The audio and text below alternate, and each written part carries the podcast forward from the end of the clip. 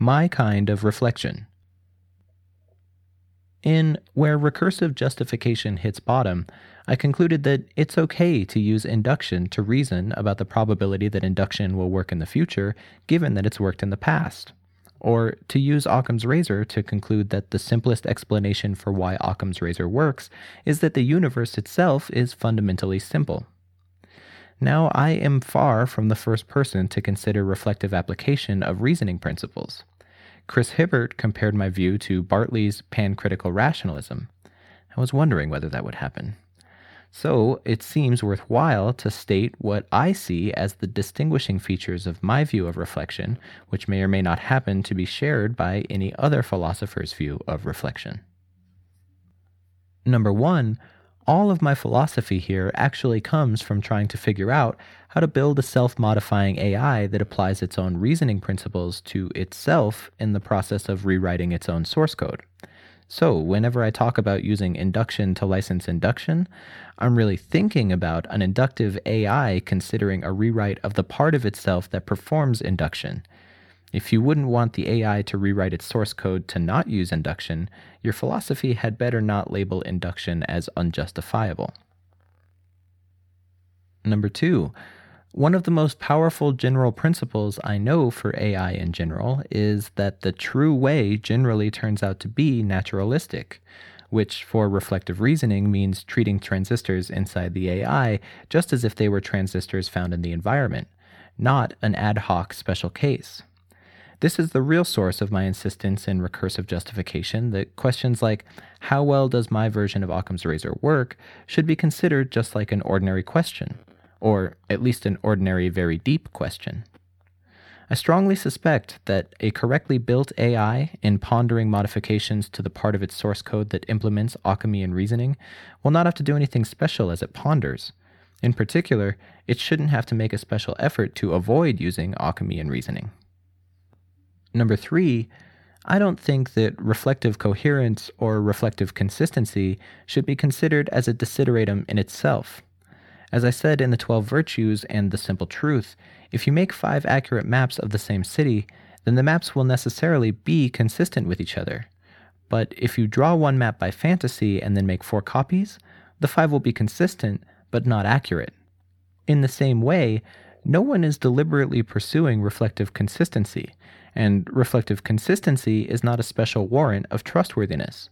The goal here is to win.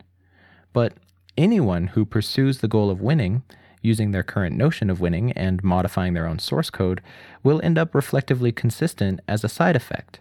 Just like someone continually striving to improve their map of the world should find the parts becoming more consistent among themselves as a side effect. If you put on your AI goggles, then the AI rewriting its own source code is not trying to make itself reflectively consistent. It is trying to optimize the expected utility of its own source code, and it happens to be doing this using its current mind's anticipation of the consequences. Number four, one of the ways I license using induction and Occam's razor to consider induction and Occam's razor is by appealing to E.T. Jaynes's principle that we should always use all the information available to us, computing power permitting, in a calculation. If you think induction works, then you should use it in order to use your maximum power, including when you're thinking about induction. Number five, in general, I think it's valuable to distinguish a defensive posture when you're imagining how to justify your philosophy to a philosopher that questions you from an aggressive posture when you're trying to get as close to the truth as possible.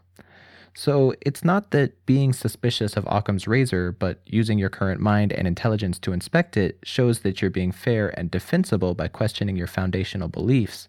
Rather, the reason why you would inspect Occam's razor is to see if you could improve your application of it, or if you're worried it might really be wrong. I tend to deprecate mere dutiful doubts. Number six, if you run around inspecting your foundations, I expect you to actually improve them, not just dutifully investigate. Our brains are built to assess simplicity in a certain intuitive way that makes Thor sound simpler than Maxwell's equations as an explanation for lightning, but having gotten a better look at the way the universe really works, we've concluded that differential equations, which few humans master, are actually simpler in an information theoretic sense than heroic mythology, which is how most tribes explain the universe. This being the case, we've tried to import our notions of Occam's razor into math as well. Number seven, on the other hand, the improved foundations should still add up to normality. 2 plus 2 should still end up equaling 4, not something new and amazing and exciting like fish. Number 8, I think it's very important to distinguish between the questions why does induction work and does induction work? The reason why the universe itself is regular is still a mysterious question unto us, for now. Strange speculations here may be temporarily needful. But on the other hand, if you start claiming that the universe isn't actually regular, that the answer to does induction work is no, then you're wandering into 2 plus 2 equals 3 territory. You're trying too hard to make your philosophy interesting instead of correct. An inductive AI asking what probability assignment to make on the next round is asking, Does induction work? And this is the question that it may answer by inductive reasoning. If you ask, Why does induction work? then answering because induction works, it's circular logic.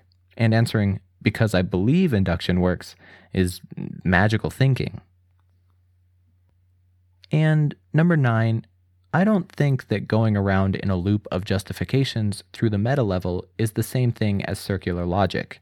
I think the notion of circular logic applies within the object level and is something that is definitely bad and forbidden on the object level. Forbidding reflective coherence doesn't sound like a good idea, but I haven't yet sat down and formalized the exact difference. My reflective theory is something I'm trying to work out, not something I have in hand.